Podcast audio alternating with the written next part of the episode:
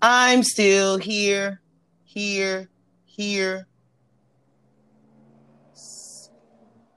Oh, well, I can't say that I'm not also here. I am barely here. I feel like I have been running in a circle on a hamster wheel all fucking day. and this is the first time that I get to sit down and relax since like eight o'clock this morning. For nothing. Well, if you haven't noticed, guys, welcome to a brand new year bullshit. And the From 50th, your favorite friends. And the 50th episode of Reality the Podcast. I looked at I looked at it, I said, well, this is okay. Shout out to consistency, right? Mm-hmm. Hey, look at us, consistent at something. Chad, please. Uh, listen, uh, I I don't know if I'm trash can Tam. I don't know if I'm Tammy. To be honest with you, you fuck around to get my real name because I am sick of y'all. Y'all have got to stop. You have got to stop calling me on Tuesday. I am here. Don't call me on Tuesdays, y'all. I'm, I'm dead serious. Like this shit's starting to get ridiculous. Hey, yo, this is your girl, Doctor Shady Shade. Look, I've been shade for so long. Let's let's let's be honest. Let's be honest. I'm just shady. I'm y'all got, I, am I'm tired of y'all calling me on Tuesdays. Here's the thing. Because we Don't are very consistent. On because, a Tuesday. Because Pardon. Because it's Tuesday. I just You know this. We do this every Tuesday. I just kind of feel like because we're consistent very consistent. It's very rarely a time when we don't record on a Tuesday. Please stop calling me on Tuesdays. Please. Because the shit's starting to get on my nerve. Matter of fact, don't you? No, let me not say, let me not say that because I oof, child. You're supposed to put things on the do nots and disturbs. Oh, I did, and they still has been calling. I don't know why. I'm not that important. I'm, I truly am not. I truly am not that important. But I can tell you what is important.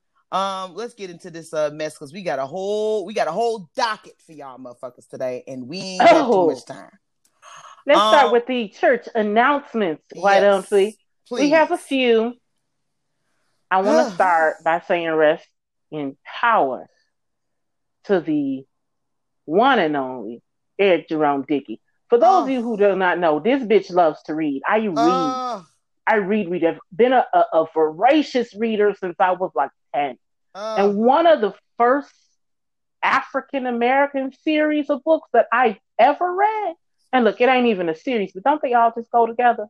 Yeah, Eric Jerome like... Dickey, Milk of My Coffee, Between Loves. Like this, this is a part of my literary identity. Genevieve was my favorite. So when he when I was just scrolling through the good Instagrams, objectifying Weezy and Mandy and all the other bitches that's twerking their asses Hi, on Mandy and Weezy. Insta. Hey girls. Cause look, I was going through and Weezy with she I don't even know what the fuck she was saying because I was at work, so I couldn't like listen to it. But she's like in bra and panties, and I was like, oh, okay.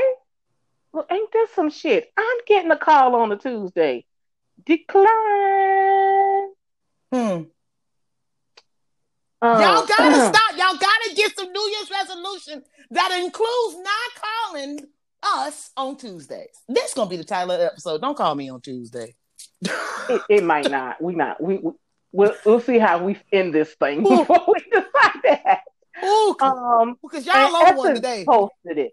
And when I read it, I said, no. Here's the problem. I'm in two meetings at the same time, right?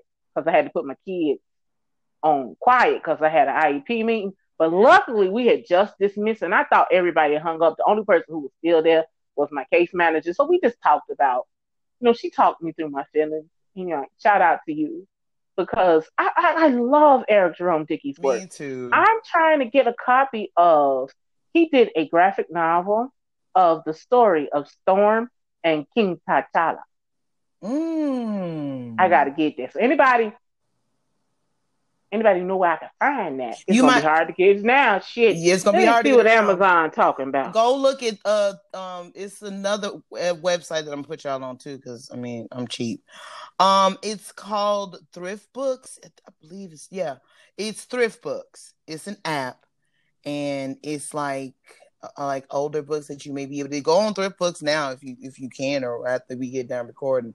Um, you may be able to find it there just a little heads up. But yeah, man, look, I, I dressed in heaven to to to the real MVP Eric Jerome Dickey. I've been reading his books since reading his books. I feel like I've been reading his books since he had his locks, like before he had his locks, because I remember there was right. a time where his locks wasn't as long as you know what I'm saying. He had to have been getting them cut. Because I, listen, I deal with this wig every day, and every day I want to cut it. I'm thinking he had to be managing that because he'd been locked for so long. He had to been cutting that wig. He had to been. I just don't say that's not okay. I went on a tangent. That's not the point. The point is is that Eric Jerome Dickey has been writing for over 20 years. And I did this uh, what a loss to the literary community. Um, I literary community, excuse me. So shout out to Eric Jerome Dickey's Wayne Dang Dude Love a Time. If y'all have never read um a Eric Jerome Dickey book, I might be taking your black card. I'm just saying. I'm just saying. And look, if you're not melanated and you haven't read one, go, go read them. Go, go, read it. Go read it. Go, go back to the first seven though. The real the the core of his work. Get that milk in my coffee. That milk in my coffee is a motherfucking seven. read, baby. Look, that's a read. that is a read. I think I got that in paperback in my on my. I got them.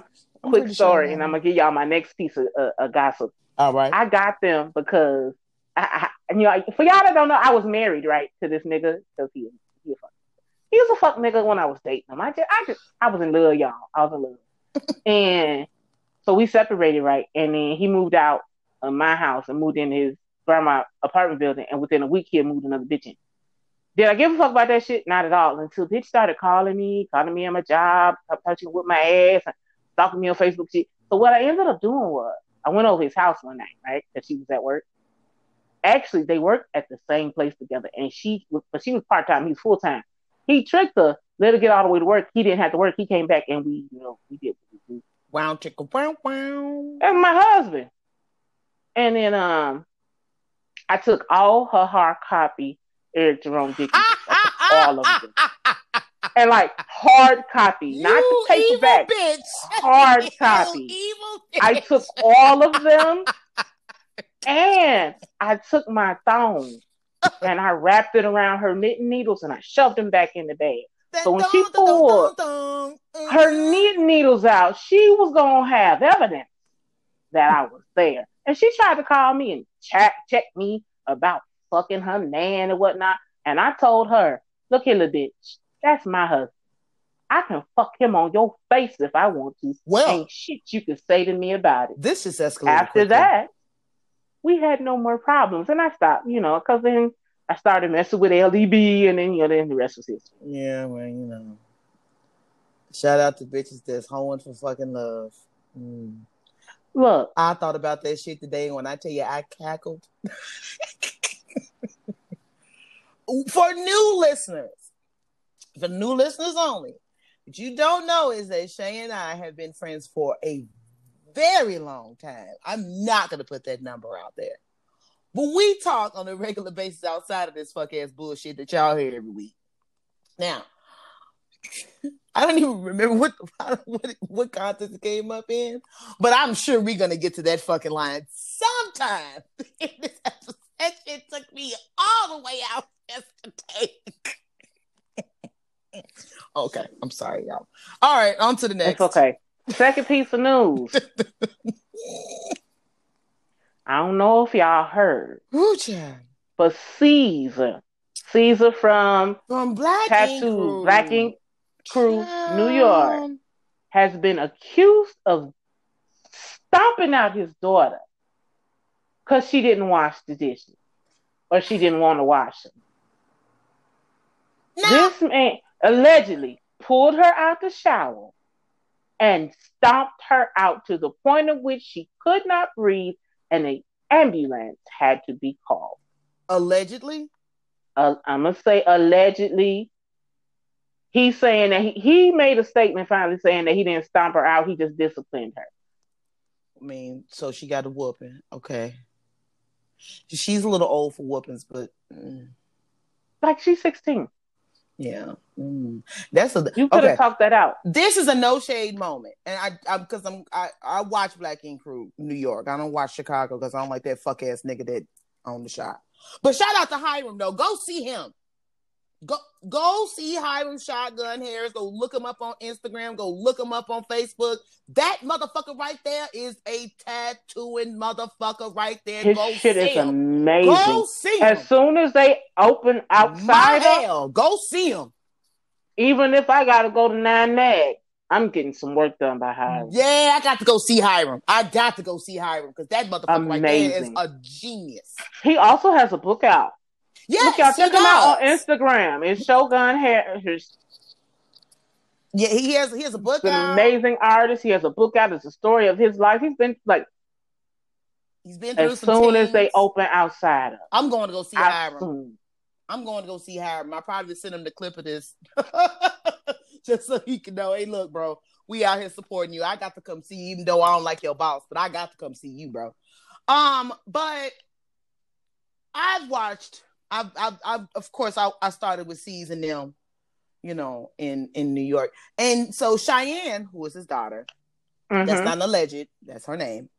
Um, this is not a shot at her, and by no means I'm not talking about nobody here. Cheyenne ain't small. She not small.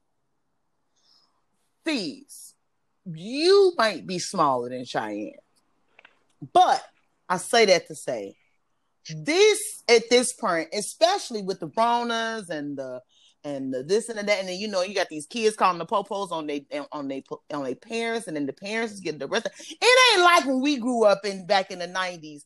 You know what I'm saying? You get your ass whooped. You know what I'm saying by your neighbor, then you waiting for your mom to come home, then your booty tingling because your mom finna come home and beat your ass again. Like it ain't like that no more. It's just, it's not. It's just not. People don't want you to say nothing to their kids, no matter how bad they are. Like I get that all the time, and I'm an educator, ma'am. You leave him with me seven hours a day, and I can't do to him what you do to him. So we either got to work this thing together or take him somewhere else. It's always an eon. The babies that end the, the name in an eon, oh, keep God. like Amarion, Jamarion, the, the, the eons. Troublemaker. What I'm trying to say is this: I think we're at a point in just in cultural society eh, where we are now that sometimes whoopings don't necessarily get the point across. Because let me tell you something. My daddy was the worst at giving whoopings. I mean, the worst. Because he gave an hour fucking lecture just and made me stand there and let just let me just watch me while my booty tingled. The entire hour lecture. Then he would whoop me for like what, three to four minutes, and then go back to the fucking lecture for another fucking 30 minutes. He was the worst. See, Miss Gwen, Miss Gwen was a tactician. I ain't never had a whooping. Never. I'm not saying I've never up. been disciplined. I was a fucked up kid. I'm not saying I've never been disciplined. I just said she I never had a whooping. She was the type she can lightning quick with them fingers, ranch over anything. And I said wretch. That's right, baby. W R E T E N C H E D D D D D D D. She can retch over anything and just like pinch the shit out of you real quick. Sometimes she even get a little piece of skin and leave you a little, little blood spot so you know she been there. I'm still here, here, or here. I was a kid and I had a toy room. And the reason why I had a toy room, because if I wasn't doing what I was supposed to do, clink, clink. Damn. That's crazy, Only thing bro. she would let me have is a book, Full Circle. I love you, Eric Jerome Dickey. Bam, bam, bam, bam. A legend. A legend. Uh, uh, listen, C's, don't put your hand on your daughter. Um, and I, don't let your little fuck ass girlfriend have anything to say about it because that's not her place. That's why your puss all over across the internet because you ain't mm-hmm. shit. They ain't got shit to do with you. That's not your kid. You don't get to speak on them. Like again, again, for all of us I heard that ain't got no damn kids, maybe, just maybe, you should mind your damn business when it comes to other people kids. You don't got to you don't get to make no statement. Who the fuck are you? Ugh. At all. Shut up. That's between Cheyenne, her mommy, and her, and her dad. dad. We got any more trash? That being said, I don't. I don't have any more trash. I think I covered it all. I oh, I forgot. I forgot. Hey, y'all. Nicki Minaj. Yeah. She finally blessed us with a little picture of that little chocolate, little chunky, chunky, chunky, cutie chocolate. Oh my God. I said, first, look at him. Look just like a little Minaj. I said, first off, this little chunky baby in this Fendi outfit could have all of this when he gets 18 when he gets 18. Well, again, when he gets 18. I just feel like when babies come out like that and they make my uterus hurt, you know what I'm saying? When I'm like looking at a picture, I don't be wanting to see them babies on my damn timeline all the time. Because again, my uterus, they get to, that make me get to thinking, okay, well, I'm almost 40. I'm closer to 40 than I am anything else. So, you know, it get me thinking about maybe I should. Then I remember that them motherfuckers crying, they ask for shit. You know, shout out to my broke best friends. But I'm just saying, like, I don't really like want to like. I don't. First off, I don't like when my uterus hurt because, like, no shade, it do hurt. And then I'll be seeing these kids, and they be smiling and drooling and shit, and that's like the best part about them. Like, but then they grow up and they start talking, and that shit is bad, bro. And then this where we different. I hate the first part. I, I like can't stand part. babies. I don't know what to do with babies. There's nothing you can do. Oh, yes, they just is. gonna they See them cry and poop. They only cry for four reasons. I've learned this. Shout out to my broke ass best friends and the mother that had them. Bam, bam, bam, bam. Um, because it wasn't me. um, the only re- four reasons why they crying is because they got a birth and that shit hurt. They got a shit and that shit hurt. They have already shitted and they want it off their ass or they hungry and they want to shit so that you can get it off their ass. There's only four reasons why they crying. There's only four. Oh, you fuck around and drop them, but you know, hey, don't drop the baby. You know, babies ain't that resilient. I'm just saying. Look, we all been dropped and we all turned out mostly okay. Not me. I've been dropped a few times. You see what you hear every fucking Wednesday. I don't know how many times my daddy dropped. I'm sure he dropped me at bare minimum oh, twice. God. Look, y'all, we got four episodes for you today. Okay, four. Right. Count okay. them. Okay. Four. We are about to give you love uh, after lockup. We doing love at the lockup first. I'm just going down all four shows. All right, because I Power book. I, I, okay. Right. A new season of RuPaul's Drag Race and another episode of Real Housewives of Atlanta. Let's start with Real Housewives of Atlanta, season I 13, agree. episode four from no from one surprise to another. So I have four topics here. Um, I'm pretty sure you want to save Drew and Ralph for second to last. Um, so All right. we can go to Cynthia gets over a rough patch with Mike after taking some advice from Kenya at the yoga studio. Okay. Oh, yes. Um, so Kenya doesn't really give great advice a lot of times. You gotta watch what the fuck she say. But this time she was fucking right. Because it seems as if Cynthia is hell bent on this date 10 10 20 because she wants to have this big party. But because of the Ronas, of course, that's not a big that's not a thing that can really, really happen. But we've seen the wedding and it was a big affair. But um Kenya tells her, okay, come here. Go tell that man you gonna um, fucking marry him regardless if it come hell hella high water on that day. Damn it, I'm t- I said when I gonna tell his ass you love him and you gonna marry him on that day. Whether it's five people there, two people there, just you and him on the goddamn. So go tell him. Go tell him that because you keep t- you keep focusing on this date and it ain't working for you. That's all I got out of there. What are your thoughts? it's one of the few times that I could say, you know, Kenya's right. I like it was so it's so bad. Sometimes couples have arguments and you can hear both sides and they're both saying the same thing, but the way it's being received is the issue. Mm-hmm. I felt like that's what was happening there. Like she was saying that she wants to have this big party. Actually, Kandi is the one that said it best. Yeah. When she said, you know, the first time she got got married, she was broke. now she got a little coin. now she got a little coin coin. She wanted to have a big ass wedding. She want to do it right about. the way she want to do it. But there's a way to do that without making your husband feel like you're more invested in the party, the party than the marriage. Yeah, the wedding is just a party. It truly is. And then after that, you have to have a marriage. You have to have a partnership with a motherfucker. Like, say your coins, lady. Hmm. But she got the money to spend that on a divorce. Oh hell. Um, I like Mike. I love Mike. I like Mike Hill. I think he's one of the better commentators on ESPN because he is a sports commentator, and I like him. Um, and he's very down to earth on ESPN and on and when we see him on uh, uh Real Housewives of Atlanta. I like Mike. I can see why she married him. Um, but you you got to learn how to say certain things. I I I, I agree. She's not saying it correctly, but I like the way Kenya kind of tapped on the shoulder and said, "Bring your ass here, come here, because you ain't doing this right." hey, look, Kenya, you you get the props for that one.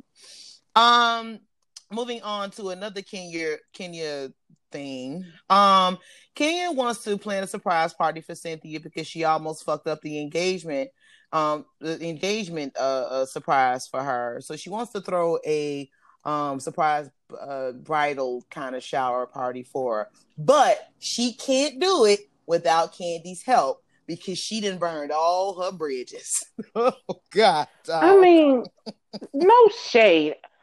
I don't dislike Kenya Moore. I, I think she's been good. I think she's been great TV. I think she's gorgeous. I I like her her her drive, her different businesses. She's got the workout tape. Now she's doing the Kenya Moore hair care. Like I like that about her. Kenya but she do be saying and doing some shady motherfucking oh, shit. man. Like that. People keep forgetting the time that she showed up with the paper plates on her booty making fun of Phaedra. Oh, oh. yeah.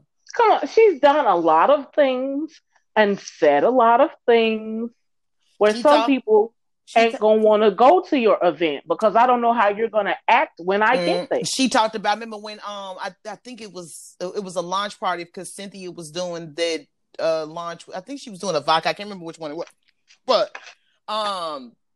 Porsha came to the Ooh, party and she called when she did the Smirnoff. When she yeah, then she did the Smirnoff and she talked about Porsha looking like a fat pig or something. Some Kenya is great at business and terrible at personal relationship. Mm-hmm.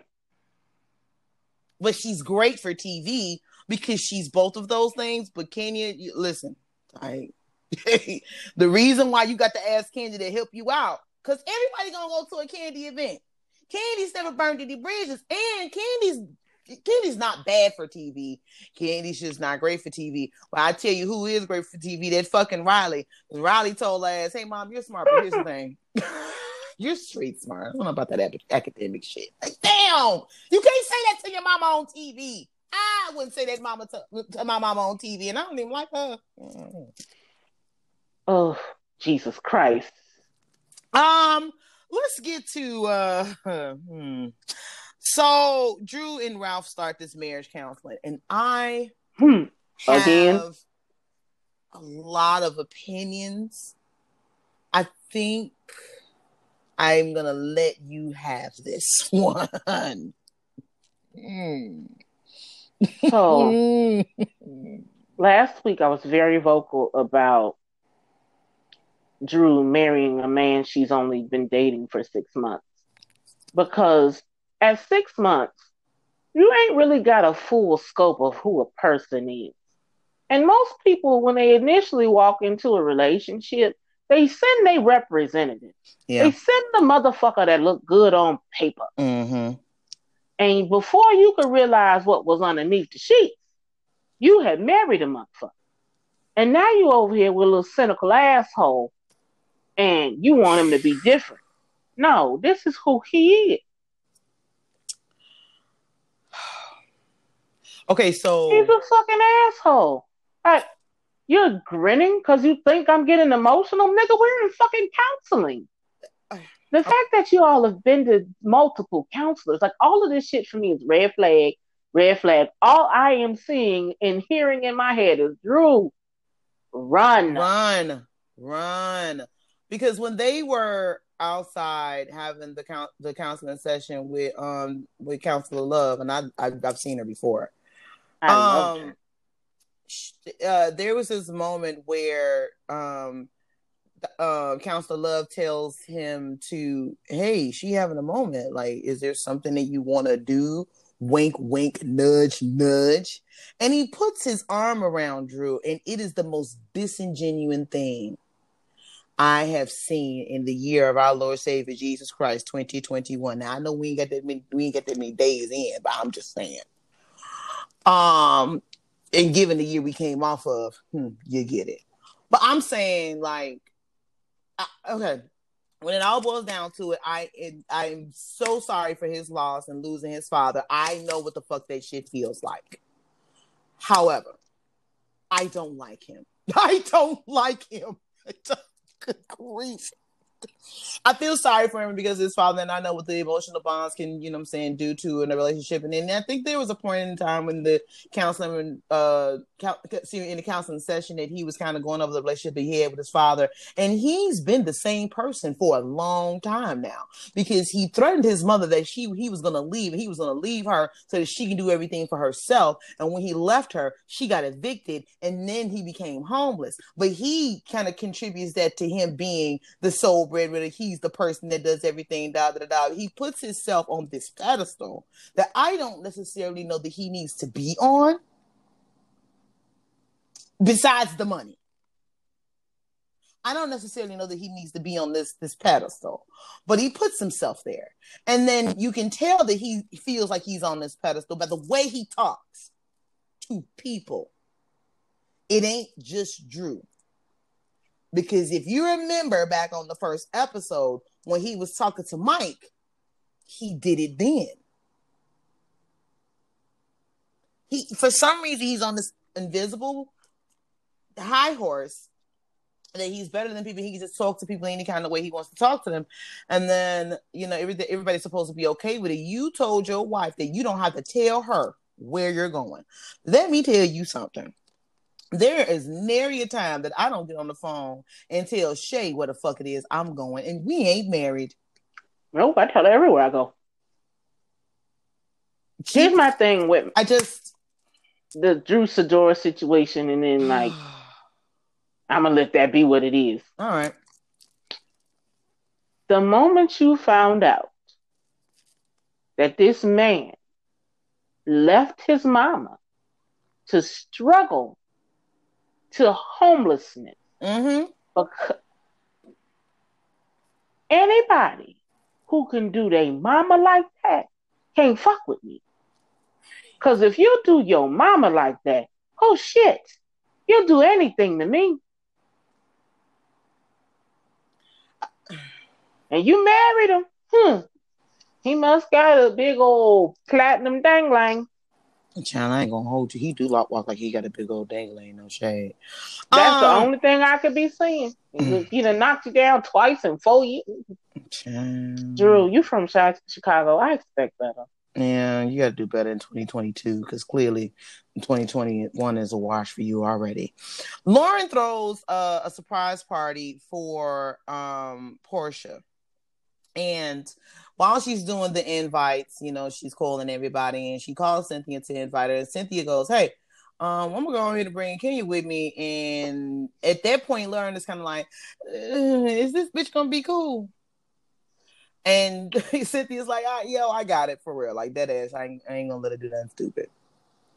So the day of the party, um, and the party is for Porsha, you know, and all the civil rights activist activism things she's been doing. She's been keeping Breonna T- Taylor's name on people's lips.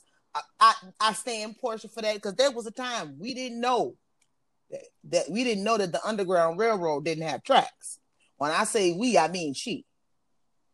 So, and about an hour before the party, Cynthia is the is the one that's tasked to call Kenya and say, hey, so uh Moya got that gift for the baby and everything, and Pilar's wonderful. But the thing is, is that Lauren just said, maybe it ain't a good idea. She don't really want to risk it, so you go ahead and sit this one out.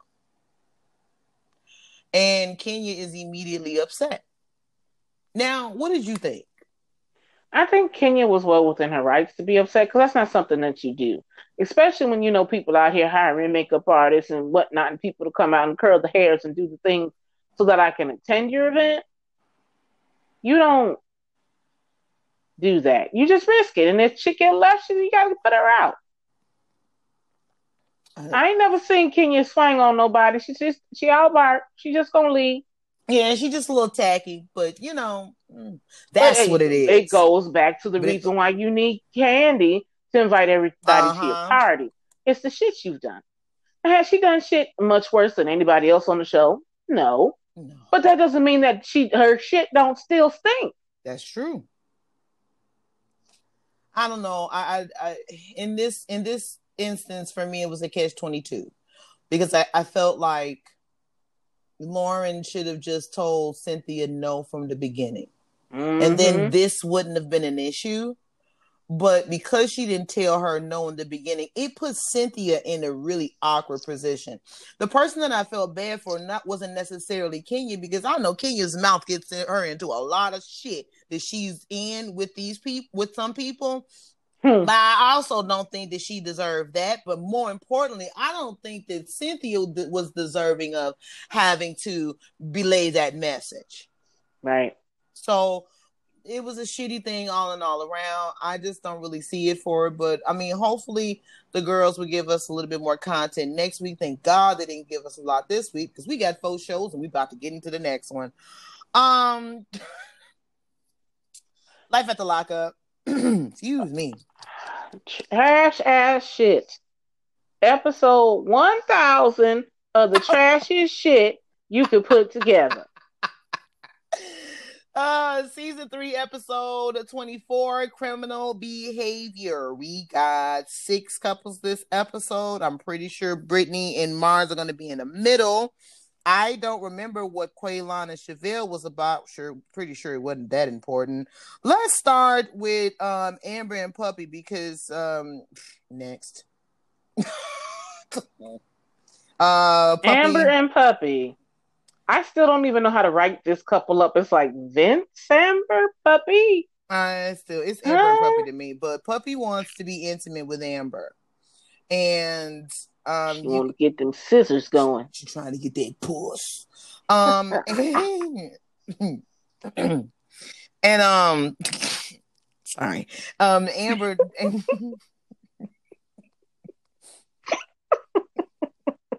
Look, man, you can't be doing that. Focus on the goal.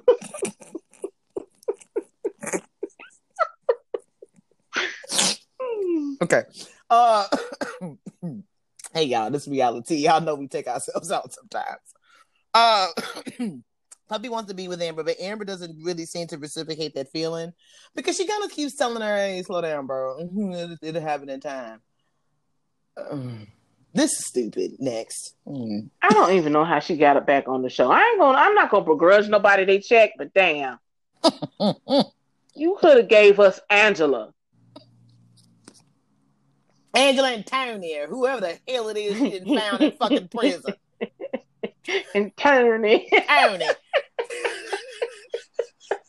oh, mm, Lacey, John, and Shane. Yes, please. Um, so of course, uh, uh John is out of prison and he texts uh, Lacey and he like, "Hey, bitch, guess who? Guess who's back?"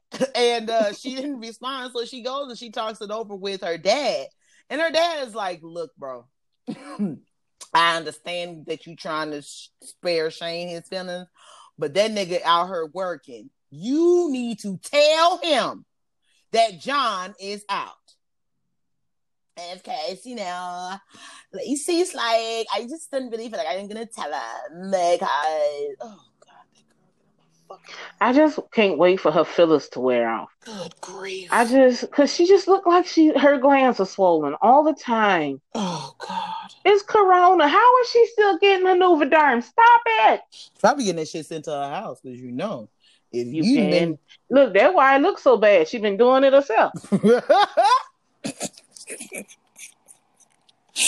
okay, so okay. Destiny and Sean. Yeah, let's do it. And it's really not about Destiny and Sean. It's really about Destiny and Kelly because Sean is so fucking broke from fucking around with Destiny ass that now that he didn't found the bitch one day before court, he got to go a bit and make sure the bitch goes to court.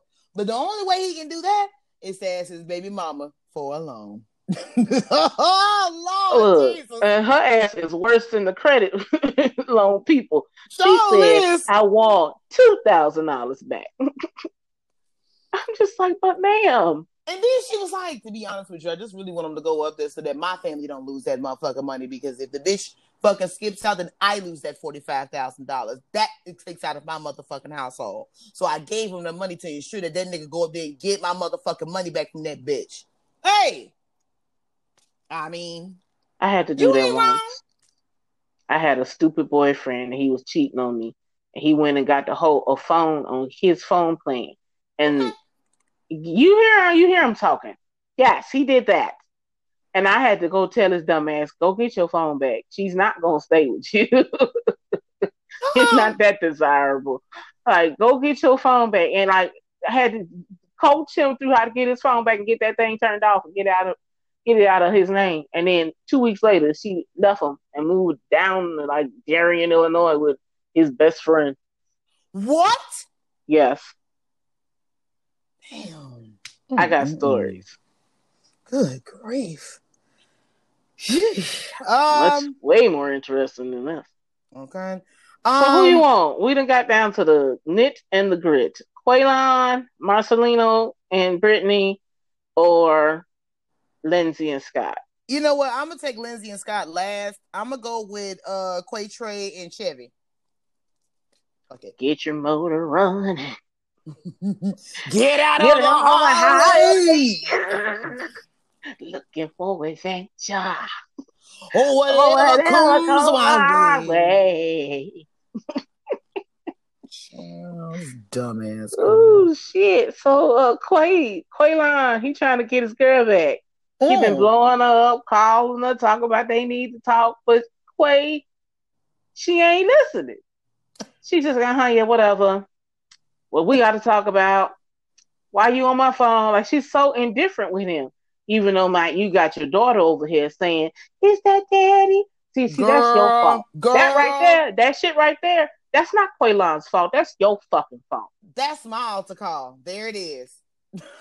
girl. Right. Hmm. Mm-mm-mm. I'll let you have it. Well, then we ain't got to talk about this then. Let's go to the next. Keep next. Next. Marcelino and Brittany. Oh, well, really, God, Brittany and mom.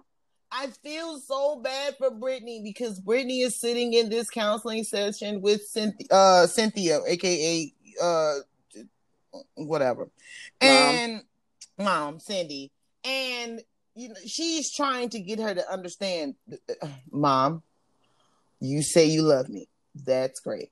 Here's the thing I need you to stop running. And if you say you love me, you will give that shit up. The counselor's asking her, okay, well, what was the last time you drank? And she's like, oh, I drank two beers yesterday. She, she said, yeah.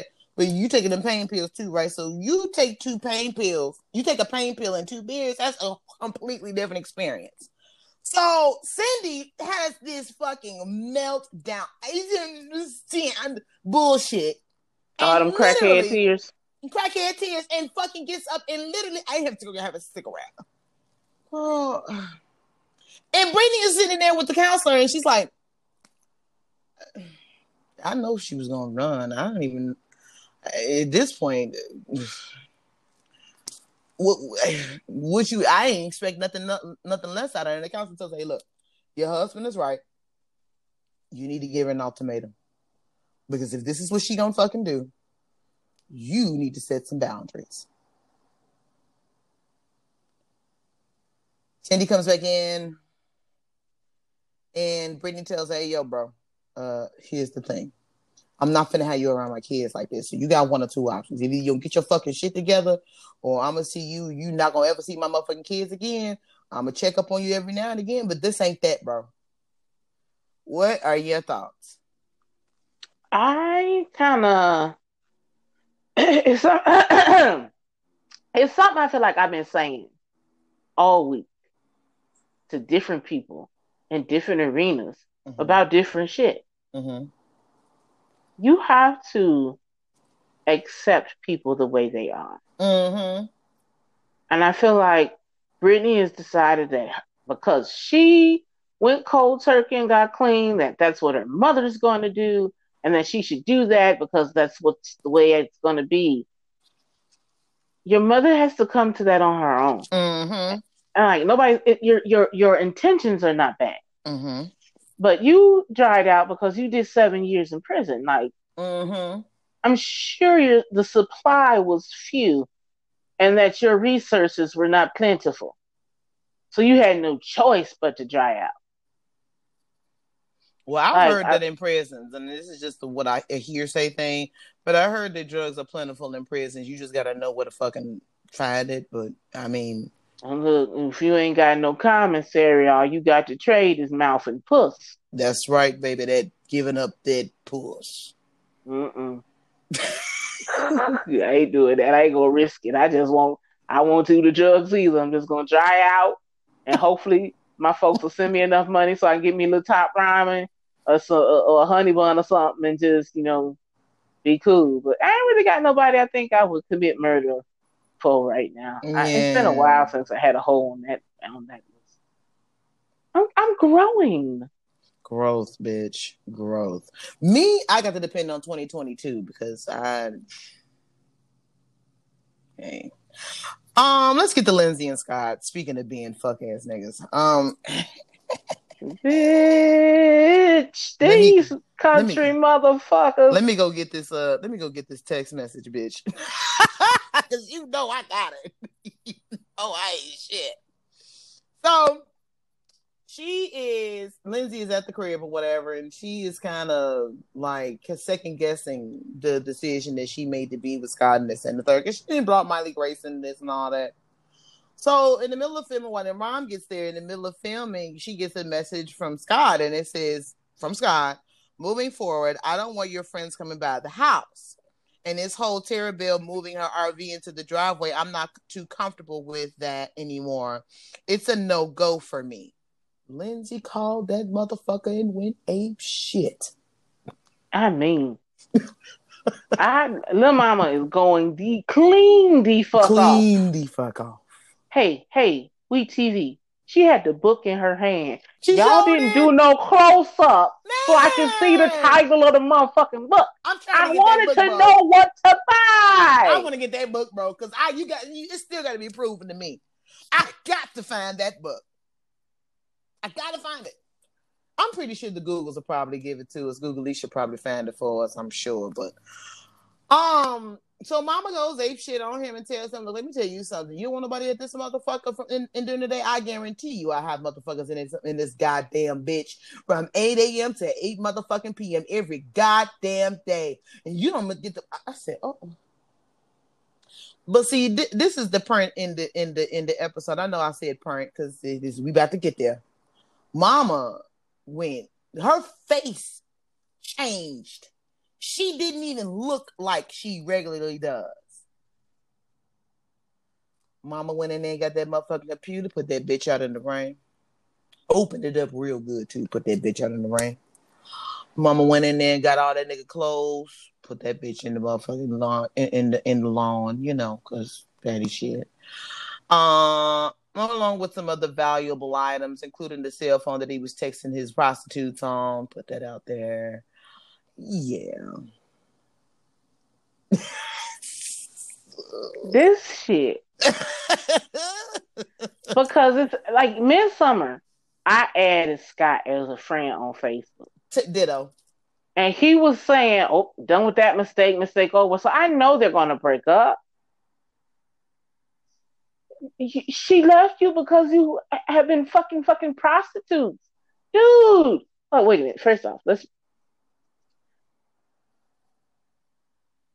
Lindsay, I think you need to not be so mad about that. Because it's going to be very hard for him with a face like that to get puss without paying for it. Is this a tap on the shoulder? It is. Okay. So you can't get mad at him for having to pay for puss. It's the only way he going to get it. Hell, it's how he got you. Where's the lie? Where is the lie? Man, when you talking about he was rich. right. Over there got all them delinquent notices. Mm. Well, since we giving taps on the shoulder, um, Chevelle. So while I understand that, you know what I'm saying, you held this motherfucker down, this, that, and third, da, da, da, da. Even in holding him down, it is not really this is a person that doesn't have children so i can i get why i may or may not be interpreting this incorrectly. But um as a person who has a child that doesn't necessarily even though you can hold them down all you want to you don't have to bring your kid into that. That was something that you chose to do. And now even though I don't blame you for the way that you're treating Quaylon, I, I don't I don't blame you for that one bit. I, I honestly feel like this is the right move because whether he fucked her or not, he had intentions on it being something else, and you can kind of tell that from the conversation that he was having at the barbershop with um, you know, everybody or whatever. And um, I just kind of feel like it, I don't think that oh, what is that little cute girl? And she is so cute too. Um, Maila. Maila. I don't think that you should have brought Maila into this because Maila she can form opinions about anybody at any given age. And the thing is, is that at this point, she now knows what a fuck nigga looks like. And that's your fault. I'm yeah. not saying it. I'm not saying that's a bad thing to fucking to teach your kid. excuse me, but not this early. Not this early. Let her I, just be a kid. You didn't have to do that. So it's just a little tap on the shoulder just to to let you know that children are always watching you. They're always watching you. They are literally uh, they always have your eyes their eyes on you. I'm telling you.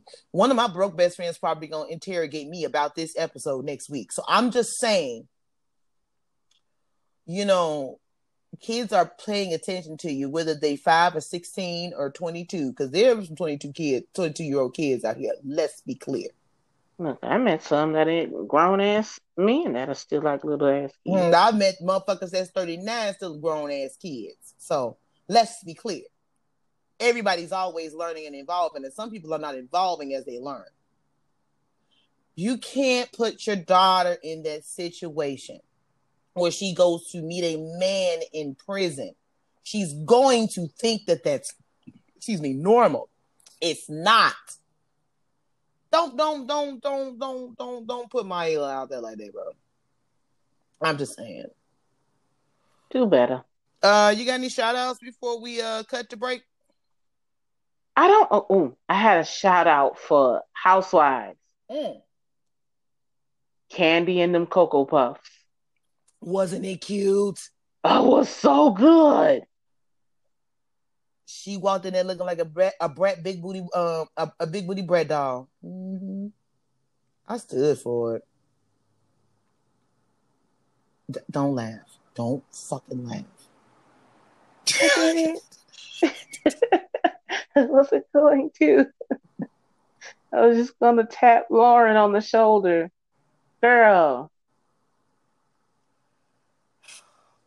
Precision of language. Yes. If you do not want, if you felt even kind of like, eh, just say, you know, I don't think that's going to be a good look. They don't really get, they don't really get down for each other like that. And that's how you we... can ride with can, you can ride with Kandi. Yeah, yeah, you should say no. And this, mm-hmm. and like, I don't think Kenya would have showed her. Whole, she might have. See, that's the problem though. But you know, it's a risk you take how many times has that has happened and the party was still a success? Several. So, I mean, listen, you yeah. I, I, while I understand this is a global pandemic, and then to be honest with you, uh, um, China, to go back to it, um, Kenya didn't have a lot of nice words to say about Porsha's protest either. So I can kind of no, get. She didn't. So I can get this was before she even talked about before she was even going to the doggone party for Porsha. So I can kind of understand where Lauren is coming from because again, poor, Kenya loves to put herself in very very bad situations. But all you had to do in the beginning, Lauren, was just say no. Just say no. That wouldn't even happen. All right, guys. Well, look, we're gonna take a quick break. We're gonna get to a new, brand new season of RuPaul's Drag Race, season thirteen, episode one, the pork chop. I say Corona in the house. Corona the no no no no no Corona in the house. So you got a new song. Ow. So you got a new song for intro, so for for the for the comebacks. All right, Dan. Listen, it's your world, squirrel. I'm here. I'm just here trying to get a nut. Um, actually, I am. You know, because yeah. I have long distance boyfriend, LBB. I love you. RuPaul's Drag Race, um, season thirteen, episode one, the pork chop. Now, this is our pork this is poke. This is our intro- no This is our episode. This is our episode where we get introduced to the queens. This episode is done differently because of the right or co- the coronavirus. You need to know that. Coronavirus. And um, because of the way it has to be formatted for this season to ensure that we keep in guidelines, the COVID 19 guidelines and restrictions, that's the reason why this episode is really interesting. Um, let me go through the rundown of the queens, where they from, and how old they are, and then we would get to the premise of the episode. We have Gottmik 23 out of LAX, Kandy Muse 25, New York City, Lala Ri 30 out of Atlanta, Georgia, Olivia Lux 26 out of Brooklyn, New York, Symone 25 out of LAX. LAX is Los Angeles, California. I'm sorry. I have airport codes down here. Um, Tina Burner, 39 from New York City. Denali, 28 from Chicago, Illinois. Bitch. Um, Elliott with two T's from LAX. Um, Los Angeles. Uh, Joey Jay, 30 from Phoenix. Kahmora Hall, 28 from Chicago, Illinois. Um, Tamisha Iman from 42 from Atlanta, Georgia, and Utica Queen 25 from Minneapolis, St. Paul, Minnesota. Hope yeah. I, man, I feel like I got that out, right? You you just just regurgitated it. I'm just sitting here like I thought we was gonna do them two at a time. Oh, we are. I just wanted to get the queens out the way because this week and this was a lip sync battle royale wasn't it? It was. That's what they should have named the episode. Lip Sync Battle Royale. Uh, which started with Joey Jay from Phoenix, Arizona, it versus Kandy Muse from um New York City. They battled again. They battled each other in the lip sync battle to "Call Me Maybe." What are your thoughts? I thought that Joey Jay should have been the winner, and that Kandy Muse should have got the poke chop. But Kandy Muse was the one that got the pork chop. Mm. No. Oh no, you're right. Joey Jay did get the pork chop. Mm-hmm. Yes, yes, yes. I'm sorry, I'm reading. That was the one matchup that I saw, and in my mind, I said, "Oh, Joey Jay. Okay, I see you, sis." Yeah, I, I didn't see, but see, because mm, there was some other things that were happening in other songs that I was like, "What?" Um exactly. Uh because here's the thing, when you walk into the workroom, you don't expect to lip sync for your life. So no. you're putting on an outfit that more than likely won't be judged, can be a little off. It is the best representation of yourself, but sometimes you be a little loose. A lot of those things happen in this episode. So I did think that Joey Jay was the better of the two in Call Me Maybe. I actually like that song. But um yeah. I just love you. Yeah, you're so crazy. Can you never so call me baby. I'm I'm weird. I'm sorry. Yeah, I, I think you're right. I think that Joey Jay definitely should have been the winner and not gotten the pork chop, but um, this is where we are. Denali, um, from Chicago, Illinois.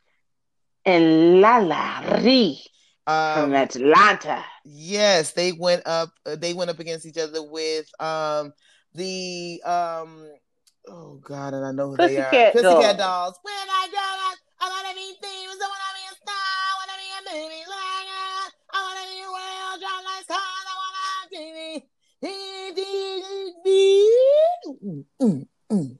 Okay, I'm sorry. We'll let that back quickly.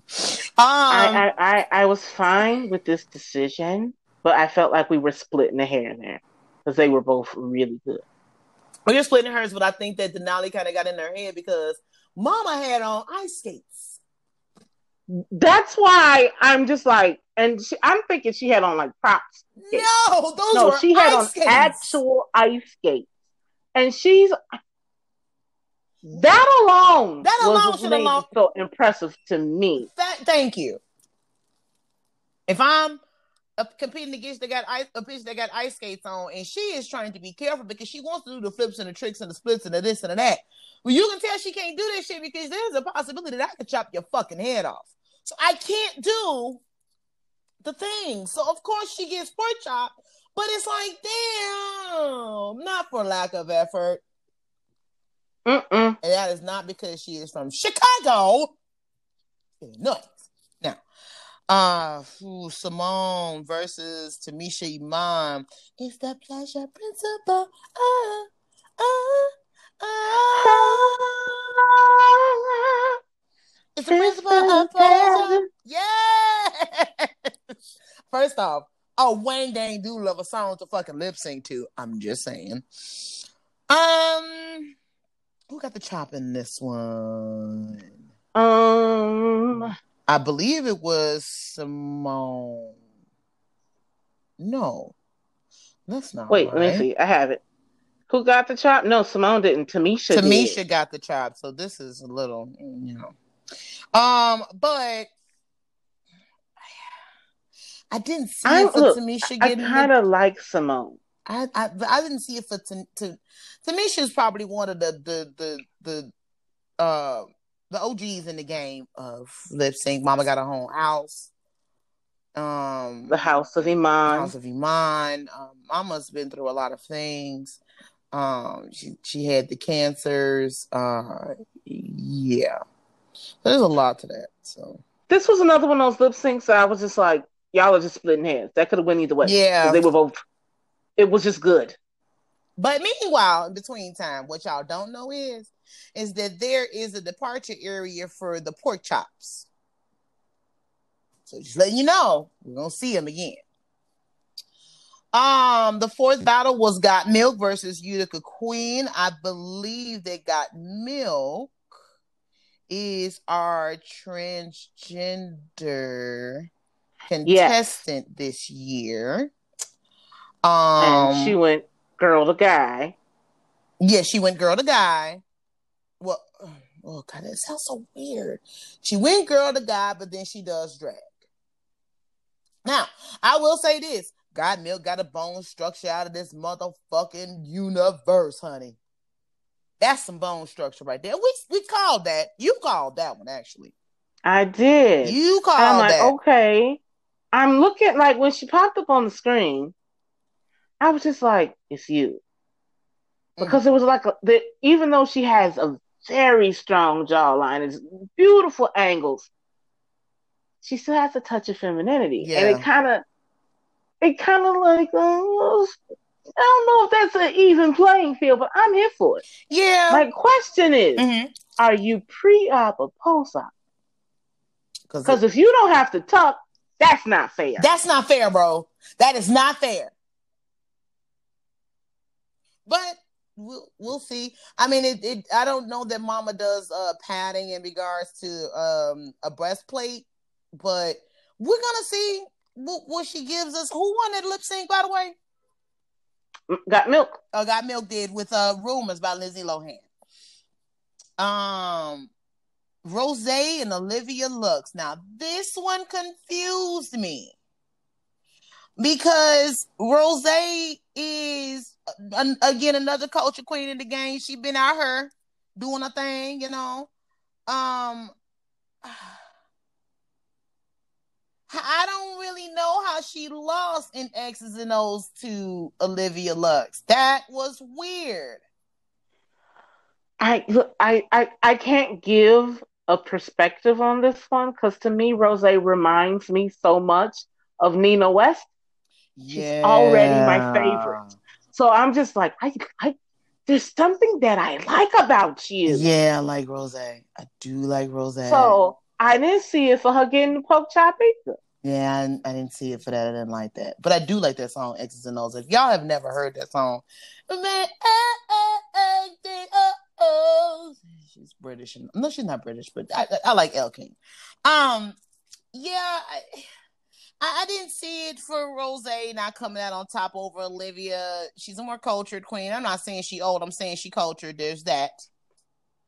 Um, let's see. And then we had one more matchup, which was a three way tie, which was Elliott with two T's versus Kahmora Hall versus Tina Burner. And they did what you would do when you have three queens doing, doing a lip sync at the same time. Lady Marmalade. Uh it's it's yeah yeah mocha chocolate.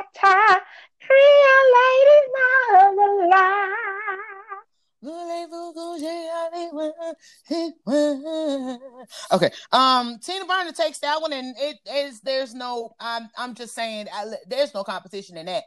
Uh, the reason why I said it is because I like Kahmora Hall. I do not just because she is from here, but Mama had on that badass Bob Mackie dress. Mm-hmm. Oh, she is sickening. Oh my god, I stand her. But a performer, we're gonna have to see them out of that because I feel like again, this episode was presented by with queens who were walk into the workroom ready, not lip sync for your life ready. You know, nah, this is a different caliber of queen. Yes, that's true. That's true. You need to be ready for anything at any given time, and so uh, I think Tina definitely takes that you know, hands down, of course. Um, I don't have any favorites. I know it may have sounded like I did because I kept saying Chicago so hard, but listen, I reps my motherfucking city, bitch. Um, but yeah, those are our queens. So um, we have some queens. We don't know what's happening, but we do know that the uh pork chop queens have to decide on who they're going to eliminate and we will see that uh, transpire on Friday. Can't wait. Um, so there's not much else to it. I'm pretty sure we'll get into like we'll definitely be able to get into more things about the queens um in late in latter episodes but we this really was just an introduction to the queens um and yeah we can if you don't do you have anything else we don't. All right, perfect. So we can get into Powerbook. See, Ghost, season one, episode ten, Heart of Darkness. Now I actually wrote this up the right way this time. It took me ten episodes, but I got it. God damn.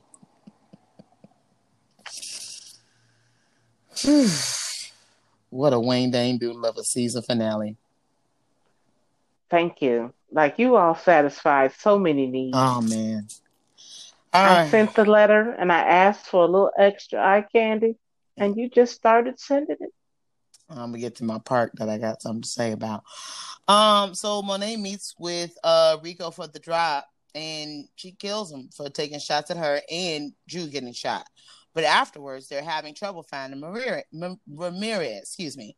Meanwhile, Kane is busy getting rid of Ramirez's body and everything that he has. What you got? Stupid. You ever you remember those V8 commercials where um they would ask, Are you getting enough vegetables? And when the person would be like, No, or whatever it is, like whatever the scenario was, the other person would boop them upside the head, like that boop upside the head. Every time I and see give Kane, him a V8 and give him a V8, every time I see Kane, I want to dupe him upside the head and give him a piece of my mind. You can't be this fine and be this dumb. It's not fair. It's not fair. Because you they ha- don't give us enough eye candy to objectify. Like you are one, you can't, you can't be this fan. Like we, we ain't got too much to look at, and then you can't be that stupid. Like you're fucking stupid. classes. Monet gonna fuck around and have to kill his. Oh, I'm sure. Oh, I'm sure. Uh, class is canceled for Tariq because Jabari and Carrie are still doing interviews for the murder on campus. Uh, the dude in the pool, the TG, the GTG dude. Tariq sees Everett go into the interview. Everett tells them everything that he sees and then recants it because Carrie coaches him into thinking that everything he saw, maybe not what he saw because he was too drunk to protect Zeke. Zeke requests to speak to Carrie alone, and Jabari is getting a bit suspicious. I left it there because there's a lot to that. I felt like we possibly could get into. What you got? Oh, Zeke, him another one. Shut up. Oh God, he too. I can just be sitting there whining. You know, with Like, stop. Yeah, Zeke's got to shut the fuck up. She don't know nothing. Shut up. Shut up, bro. But Everett go, too much. Uh, but I, I will give it to Everett in this particular instance because Everett clearly gets from Carrie, hey, hey, hey, shut the fuck up. because Jabari is sitting there taking it all in, and we all know how we feel about Jabari. Everybody feel the same way about Jabari. So, so there's that. But more importantly, it's like, look, you have to watch what you're saying to it to and to who you're saying it to because you never know who out here in these streets, yeah, trying to kill your ass because you was fucking there. You got to learn when to, hmm. you got to know when to hold them and know when to fold them. Know when to hold them. Know when to walk away. I had to you that one. Know when to run. You gotta know. You're money. You're money.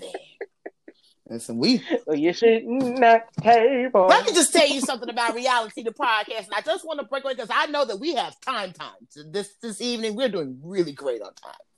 Let me tell you something about us. We are very well cultured. We can we can sing you down boots, and we know um songs in every category around this motherfucker. You don't know what you're gonna get from us. You don't know. Hell, I never know what I'm gonna say. Know. I, I shit. You and me both.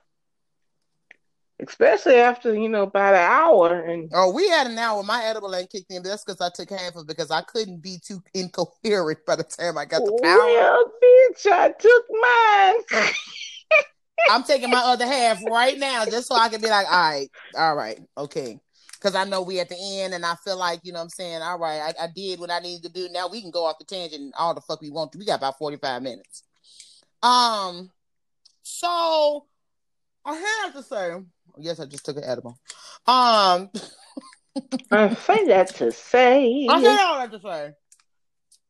Everett, as cute as he is, and you know that he wants to be with, you know, uh, Drew, because he's so scared off by who Drew really is. Drew is a motherfucker. He's just quiet. He don't really want to be in the game, and that's okay. That's okay for him to, to, to not want to be in the game. But uh if you go snitch like this to a college professor, and it just so happened that the college professor saved your ass this time, you got to be careful who you talking to. You got to be careful who you talking to. Because you put yourself there. Oh yeah. Why would you do that? I, that was stupid to me. Um, well, this this shit got interesting. Kane visits Drew in the hospital and tells him basically that he killed Ramirez. And these motherfuckers got loose lips. Oh my god. Well, shut up. I mean, okay, so in this particular instance, it's not necessarily that Kane tells Drew because the entire time Drew was saying, "Hey, get the fuck out of her," because it's because of you that this shit happened. Which he's not wrong. And then um, there's a point where he tells what Drew tells him, "Yo, have you fucking heard from Ramirez?" And Kane's like, "It doesn't fucking matter who fuck him." And then immediately, because he knows his brother, please tell me you ain't do nothing stupid. And then Kane kind of does this thing where he looks around looking dumb as hell.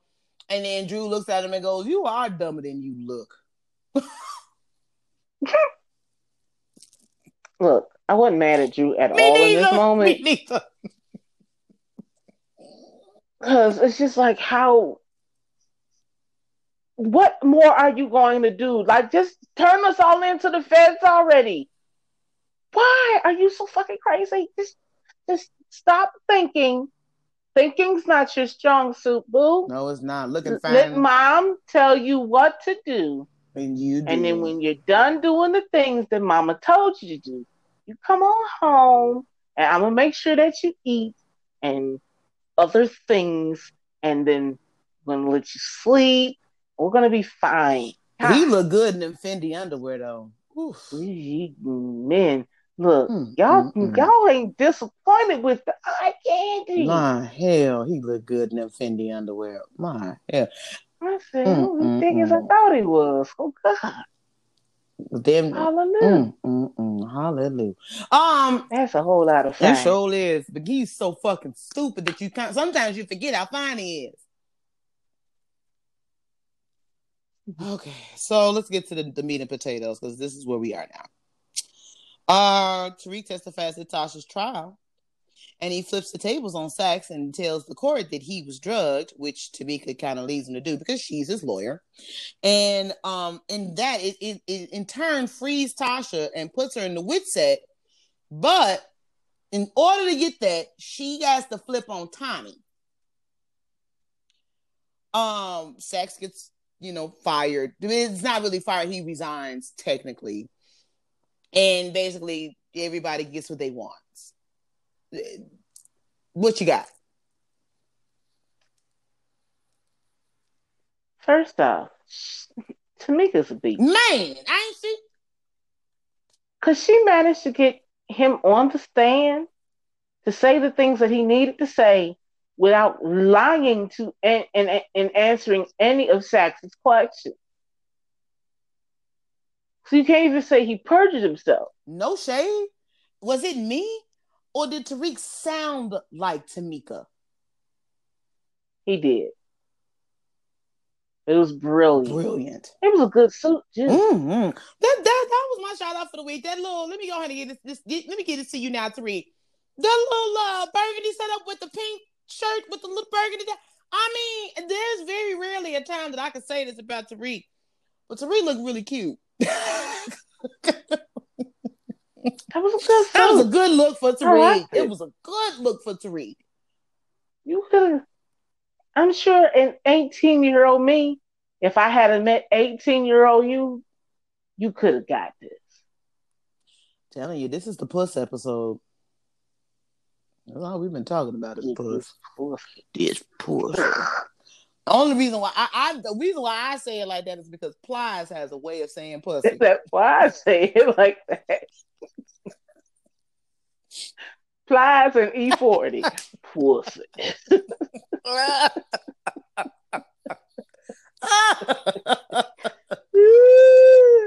oh y'all, I'm oh, sorry. Oh, it just kicked all the way in. They're fucking Plies, baby. Listen, if y'all ain't never heard Plies, go look up this song by uh it's it's Plies featuring um Akon and the, na- the name of the song is Hypnotized. First thing that Plies says is it's two o'clock in the morning and I'm hyped up, I'm hyped up and I'm yarn and all I need now is some moan and that pussy.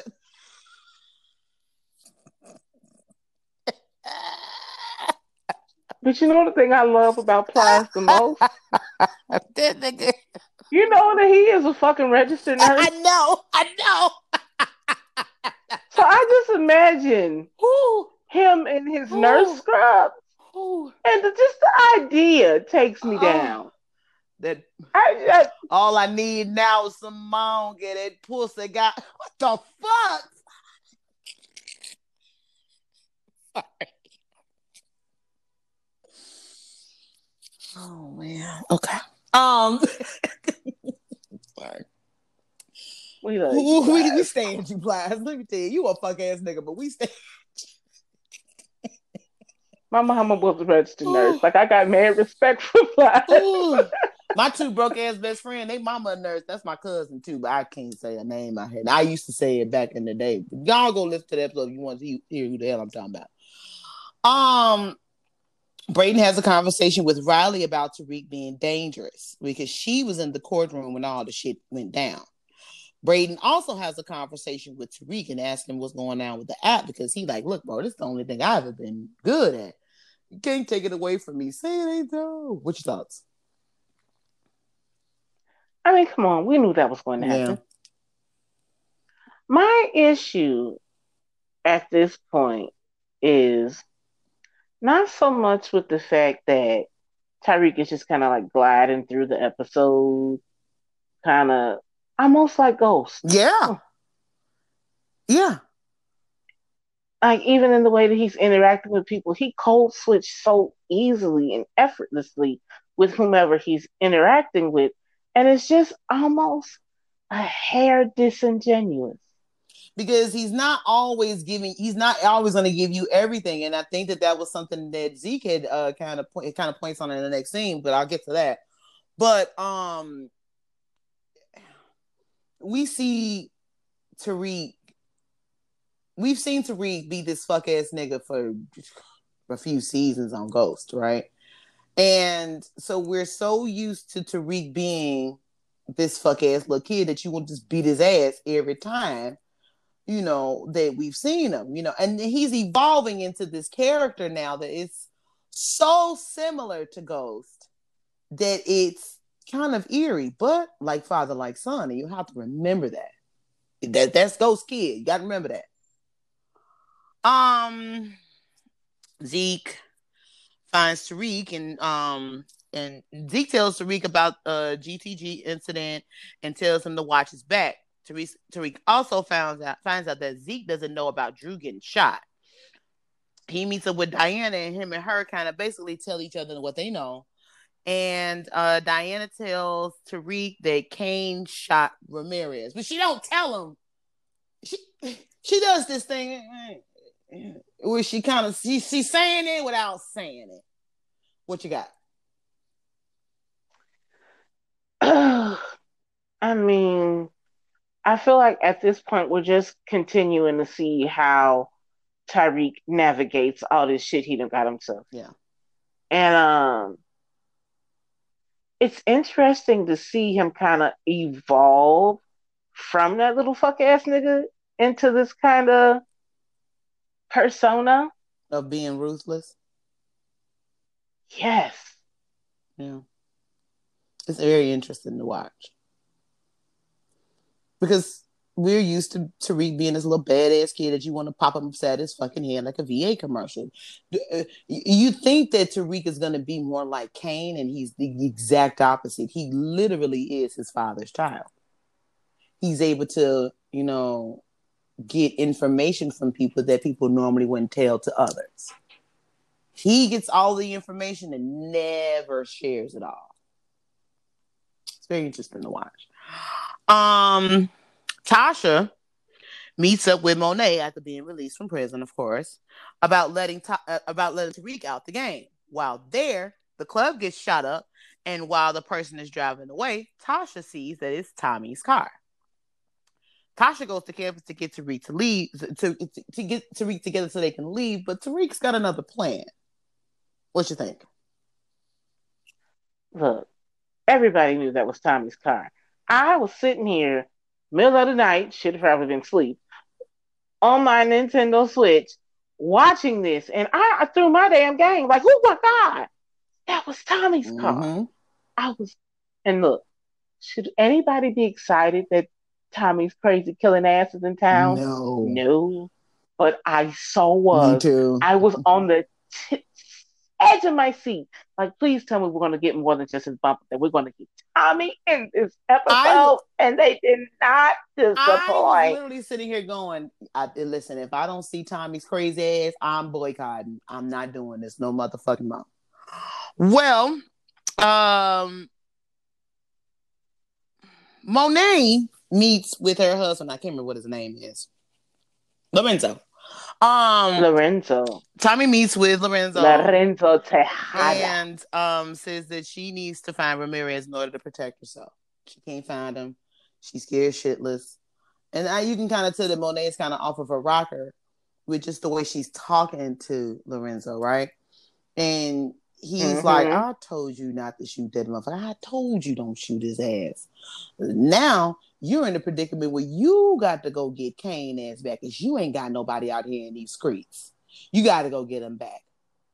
And to which she's like, but I had to do what I had to do. And had you not got yourself locked up over some fuck ass dumbass shit with GTG, I wouldn't be in this motherfucking situation. I mean, fair. Um, so what does Monique do? She go see about this nigga. Now he in the middle of some pussy.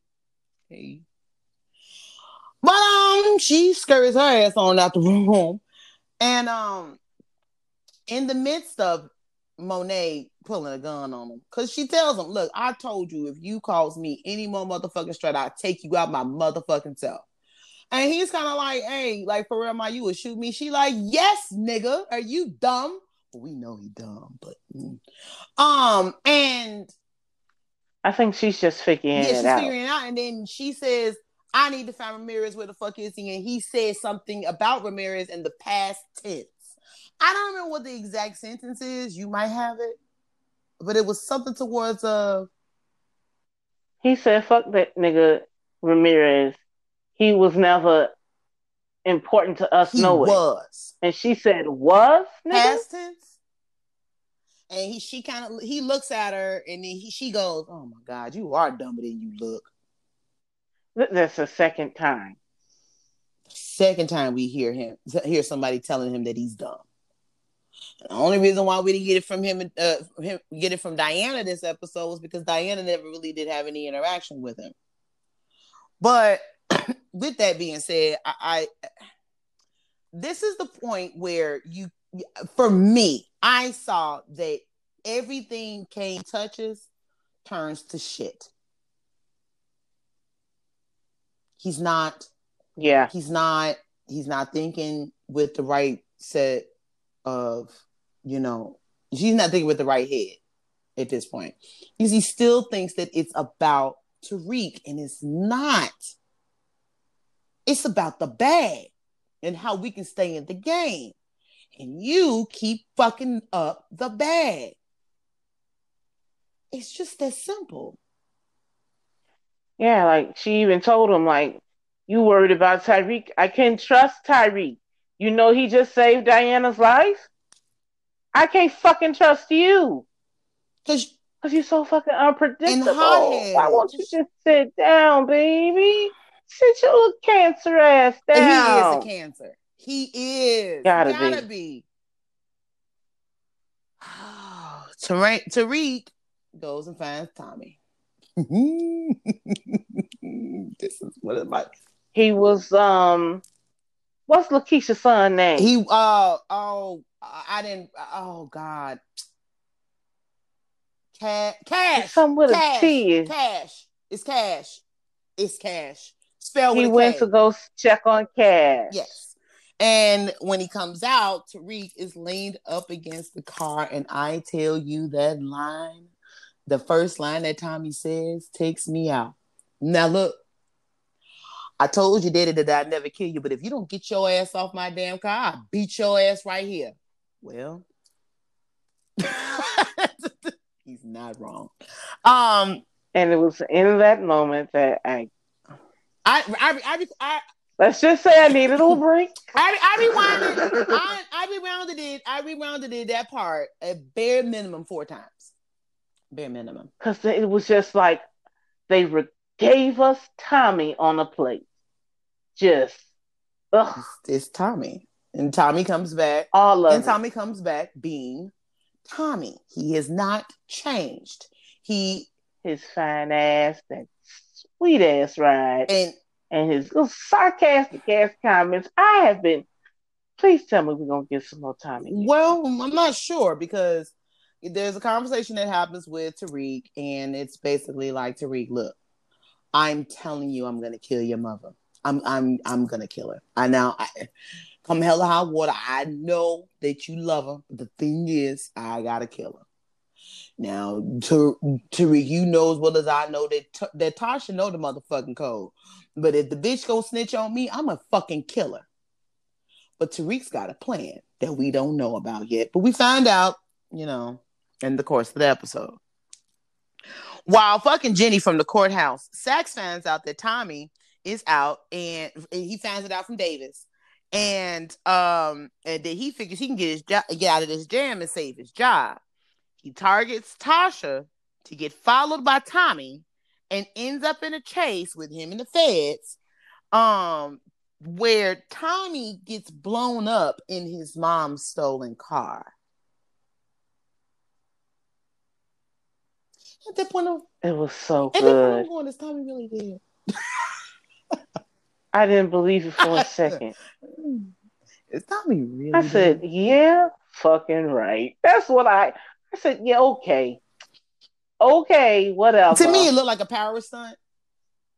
It looks like a power stunt, but okay. Um, Tariq meets with Jabari in the park to hand for for because the part of the plan that Tariq comes up with is to get an advance from Jabari. Um, because Jabari meets up with him early in the episode. I skipped over this part because I didn't watch, I didn't write it down because Jabari is snake ass bitch. But um, Jabari meets up with uh Tariq earlier in the episode, and he basically tells Tariq, "Hey, um, I know all about your plan," and he tells Tariq everything that he needs to know to ensure that Tariq knows that, "Hey, I got you, motherfucker. I got you by the balls." But in in that, loose, loose lips, Lips. sink ships. all Loose episodes. lips, sink ships. All episode. So what ends up happening is that while he's in the office, Jabari's like, but I'd like to use you as my muse. I want to write a book about you. So he gives Tariq his phone number, and then in the midst of meeting Tommy, Tariq texts Jabari and says, "Hey, I'm gonna meet. Up, I want to meet up with you. Let's go ahead and let me get some, let me get some of that in advance." So Jabari meets him in the park, and he's like, "Hey, you know what I'm saying? This is really all I could get. It's such, you know what I'm saying, short term, da da da da." And then Jabari says, But I gotta ask you, who killed that boy in the swimming pool? I know it wasn't this person because of this, this, this, and that. He just keep fucking talking. And then what happens? Kane shoots him. So it's Tariq is like, wait, bro. What the fuck? You just can't go around shooting everybody. You want But he had to shoot this nigga. He knows he too knows much. too much. But this in turn thing makes Kane think that Tariq is talking, and Tariq ain't saying shit to Jabari. Jabari just knows everything because Jabari is nosy. So, long story short, maybe Shay gonna touch on it a little bit more. Tariq ends up convincing Kane not to fucking kill him. And if he's going to be killed, because at this point now he ain't got no choice but to get dead, um, I'm going to kill him, and I'm gonna help you out to get back in your family because you you keep shooting the wrong motherfuckers. Not in this case, though. Not in this case. And I feel like this moment was essential because Kane got an opportunity to see Tariq do work. Yeah, And because of that, he kind of respects him now. yeah.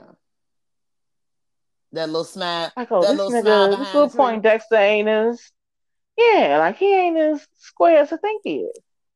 He handled that business. You know, you know what? Maybe, maybe I've been wrong. Hopefully, because you know how cancers are. Mm. That's how they forgive. Maybe I was wrong. That would be nice. Looking dumb as hell. These cancers, oh, child, together.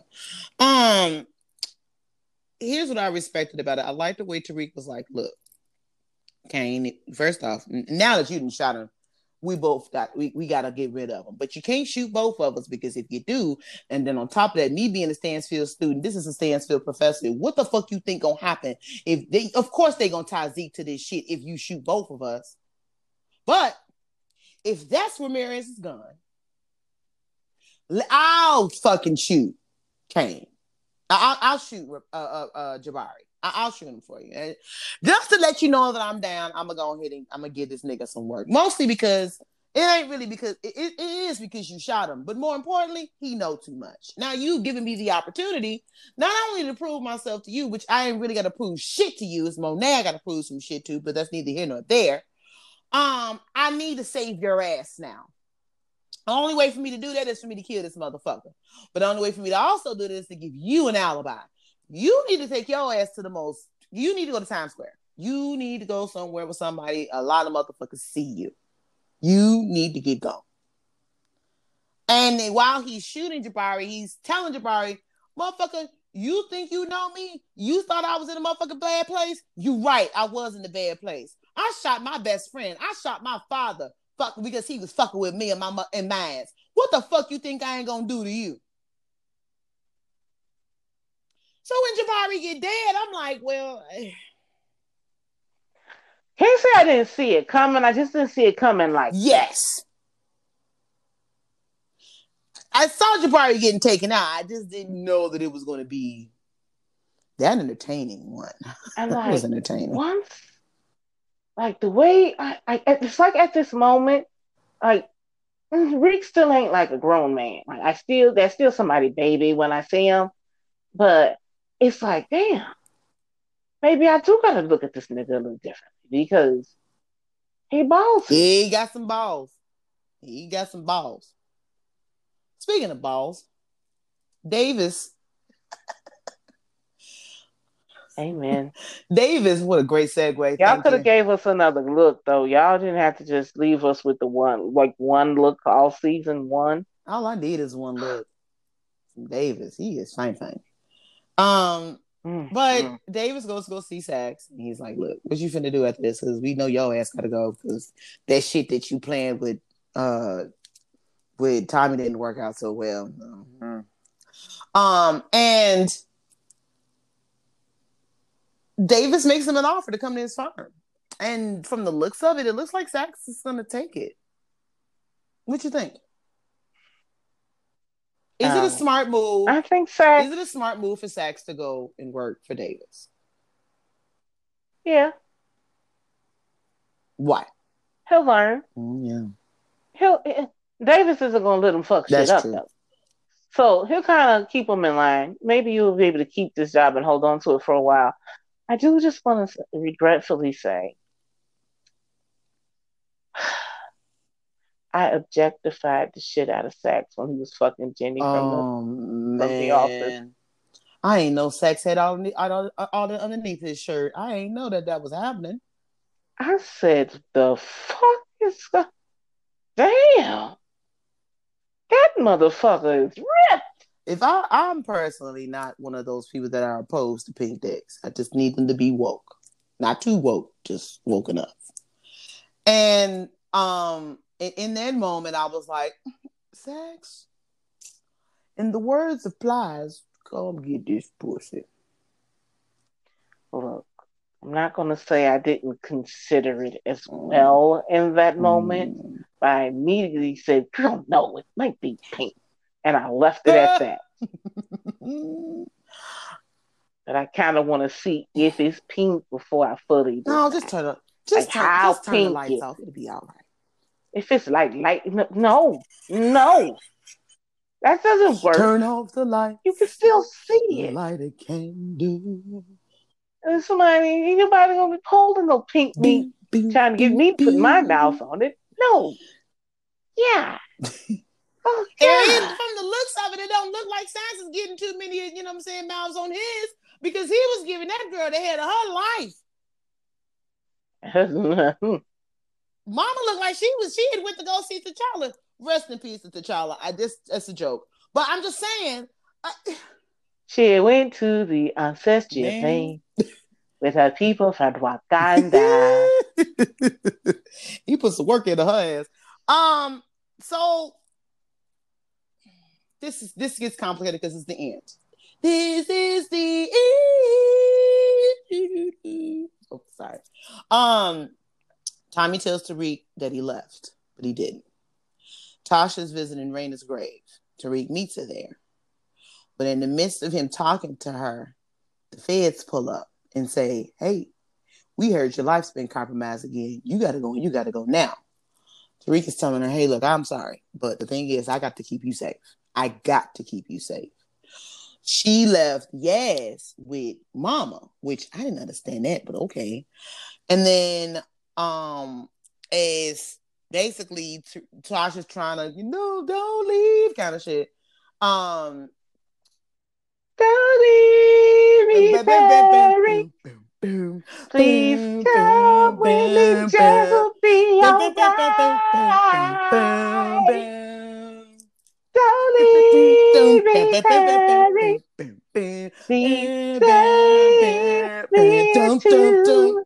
stay my tiger. Man, that was a good, that was a good one. That's a good one. That's a good one. That's a good one, sis. You did that. You did that, sis. You did. Ooh, I like to count on you, sis. You know what I'm saying? You always get my back at some dumb fuck shit.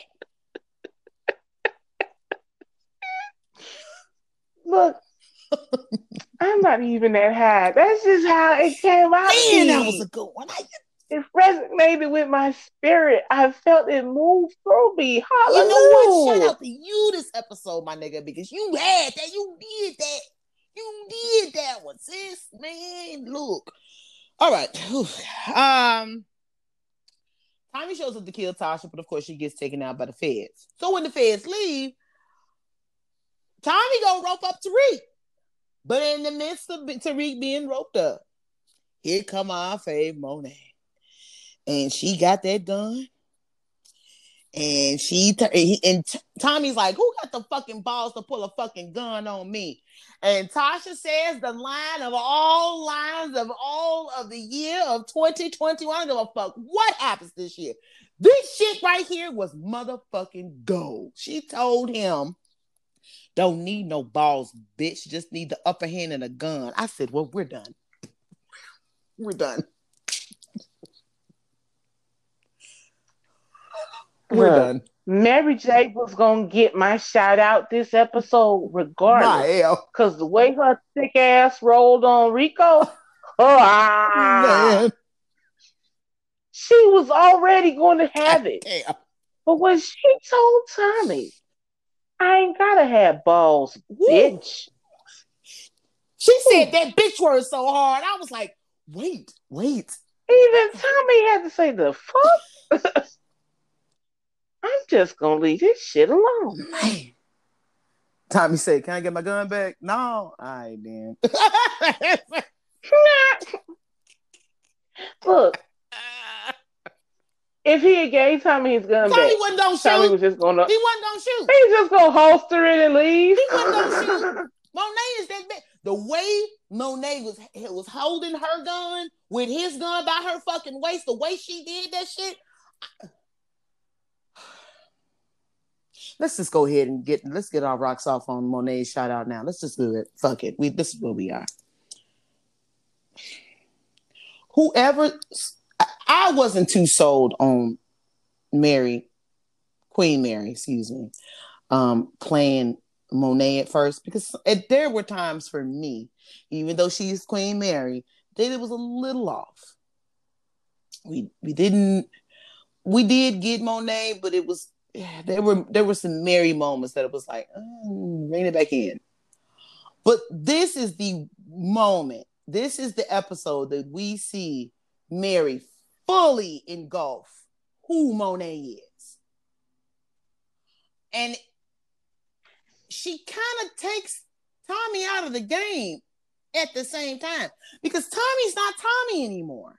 We know Tommy to be this killing ass You know what I'm saying, motherfucker? That I will fucking shoot you. Kane is Tommy, but Tommy's way smarter than Kane. The whole, the only thing I wanted more in this moment than to be in the car waiting for Tommy when he got there mm. was Tariq to put Tommy in the game with Monet. She need muscle. Yes, who's more muscle than Tommy? But he too hot right now. Yeah, he hot. He hot because technically he dead. Technically he didn't got dead. So you really can't put Tommy in the game because technically he's out of the game permanently. And but that could also work to your yeah. benefit. There's a plus side to this. It's just if, if, it's played right, it can work very well. But we talking about Tommy. Hey, I can always use more time. That's true. Well, since we already know who our shout out is, you go ahead and start. My altar call? No, your shout out. I feel like you didn't get all of that. Well, you know my yeah, shout out. We got all that. Right, well, okay, let's go ahead to your altar call, shoulder tap, pass this office. I don't know what you're gonna do. No, no, going to the oh, altar. Okay. Tasha. Tasha there was a moment in the graveyard uh-huh. where Tariq asked her where was Yaz. And she said, I'm gonna leave her with Big Mama. She not like us. But I can't leave you. I was just like, oh bitch, how? If anybody you take, it is Yaz because she ain't like y'all. That's the point. How do you make that decision? It's okay for me to abandon one child and take the other because she's not like us. I'm I was so glad that Tariq let her go in that moment. He did give her a phone, Tariq makes the best move for her in that moment. Thank God, because she's not able to make the move for herself. Because Tommy's gonna yeah, kill Tommy's gonna kill her. He's still looking for you. Which sect might not work. We talking about Tommy. We're talking about Joseph Sikora's character, Tommy Egan. Don't ask me. The only pink meat the I only reason why I know his name is because he's been on Law and Order SVU a few times. Oh, yes, he has. but when he was on Law and Order, he doesn't look anything like you see him look on Power and on Power Book. He looks like a really nerdy, like I, IT guy. I would never know that that's what we're talking about. If y'all remember, if y'all want to go back in TV land with me, there's an episode of Law and Order where um, the guy from Full Metal Jacket, uh, he's the drill sergeant in Full Metal Jacket. And let me tell you something about prison. You want to know what going into prison is like? Go watch Full Metal Jacket, just the first half, because that is what boot camp is like for real. There's nothing about that that is untrue. The guy that you see in Full Metal Jacket, that is the drill sergeant, just so happened to be a real drill sergeant from the United States Marine Corps. That's why he plays it so well. But he turned into an actor after that, of course, because if you watch Full Metal Jacket, you're gonna get it. He plays this this this guy um who basically had Joseph Sikora as his prison bitch. And in the episode, you don't know that that's Tommy. You're not gonna be able. I'm gonna find that episode and post it on the reality page so you can go back and look and see that the, the Tommy that you see and that motherfucker is amazing. Joseph Sikora as an actor is amazing, and I love him, and I hope he's not married. At you, child. Look, he might be, but I'm still gonna objectify Tommy, sis. That's not your husband when he's Tommy. I can look at that and think all the nasty thoughts that I want. Fair. I do the same thing with. That's Method all Man. I got because I'm in a long distance relationship. Oh, um, I can understand why you bring it uh, to bring Tasha to the altar because I feel like Tasha makes Tasha does have good decision making skills, but not when it comes to Tariq. And we've seen her do it time and time again in Ghost, in Power, excuse me. Um, and then she continues to make those decisions in Power Book 2 Ghost. But a lot of the decisions that she made was while she was in prison. Tariq has a new mom now. And Mary, excuse me, Monet says it to her point blank, yeah, that may be your son. He's always told me he you gonna be first, but no, nigga, that's mine now. He saved my daughter, hmm. my son going rogue. That's the only motherfucker I can trust. Dru in the hospital because he didn't got shot fucking around with um fucking around with Kane simple ass. This is what we are. He gonna always be your son, but I'm gonna take care of him from now on. I I got you, but I, no, I'm not giving him up. No. Hmm. In that, to me, it was like you know the thing that you get disappointed with Tasha with all the time is that she makes these decisions that she believes are power moves, but she never knows who she's talking to. You mm-hmm. thought that you were going to have a mother to mother moment with Monet Tejada. Not going to happen. Not gonna happen. Because while Monet is a mom and she does make mom moves, she's not going to give up her bread and butter, which is Tariq. Why would she do that? Why would she that? That would be dumb on, on Monet's part. I don't know. I just Tasha. Mm, I ain't really. I ain't seen it for Tasha in a long time, but Tasha make that shit easy. Um, I know it's the season finale, so I'm supposed to have an altar call. Um, I don't have one. I just have an extra shout out. I want to shout out to Mika. Because Tamika plays this really th- this really powerful role in this episode and she didn't have to say much she made the wheels turn with Saxe. She told Saxe under no uncertain terms, "Will you fuck me? Because I will fuck you." she told him that a long time ago. She told him that on episode one. I will. I don't know why you keep playing with me. I'm I'm telling you I'm better at this than you are. I'm telling you I am. So if you keep doing the same, I'm I'm gonna get you. I'm gonna get you. but mom,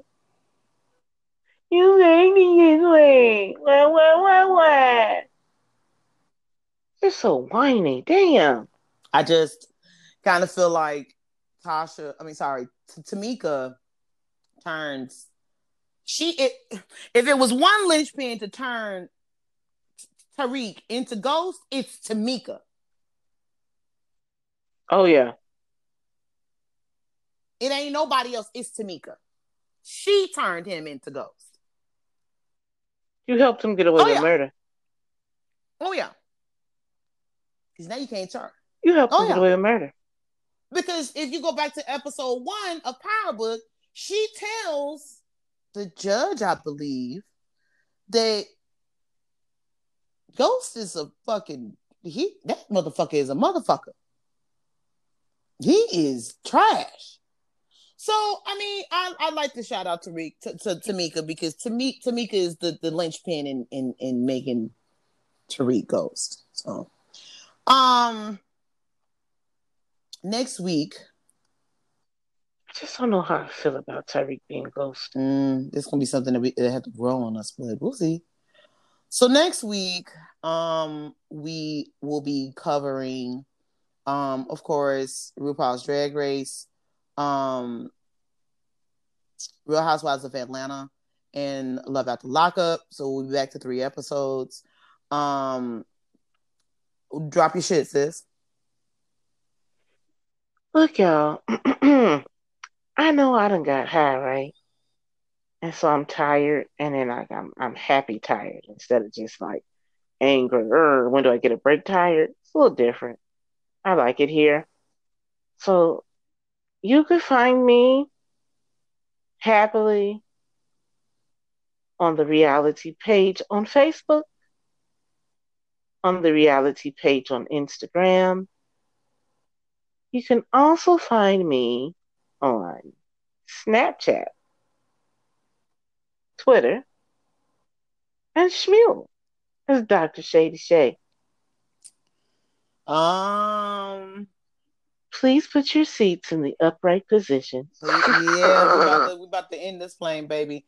Um, this is Trash Can Tam. You can find me on all social media platforms where you stalk your next ex boyfriend at Trash Can Tam. You can find me on the reality Facebook page. You can also shoot us an email at real i t a d a p o d at gmail.com with any questions, comments, and or concerns. Um, we're gonna start ramping up and posting a lot this year. We're gonna make 2021 a a full circle moment for us because even in 50 episodes, we've got a thousand listens. So we're doing pretty good. Um, we hope to make ensure that we bring you along with the journey. Um, put your seats in the upright position. We're gonna go ahead and land this plane. This has been your first episode of the year of Reality the Podcast. We'll see you guys next week. Boom, tick, tick, tick, boom, boom, boom, tick, tick, tick it down, tick it down, tick it down, tick it down, tick it down, tick it down, down, tick it down, down.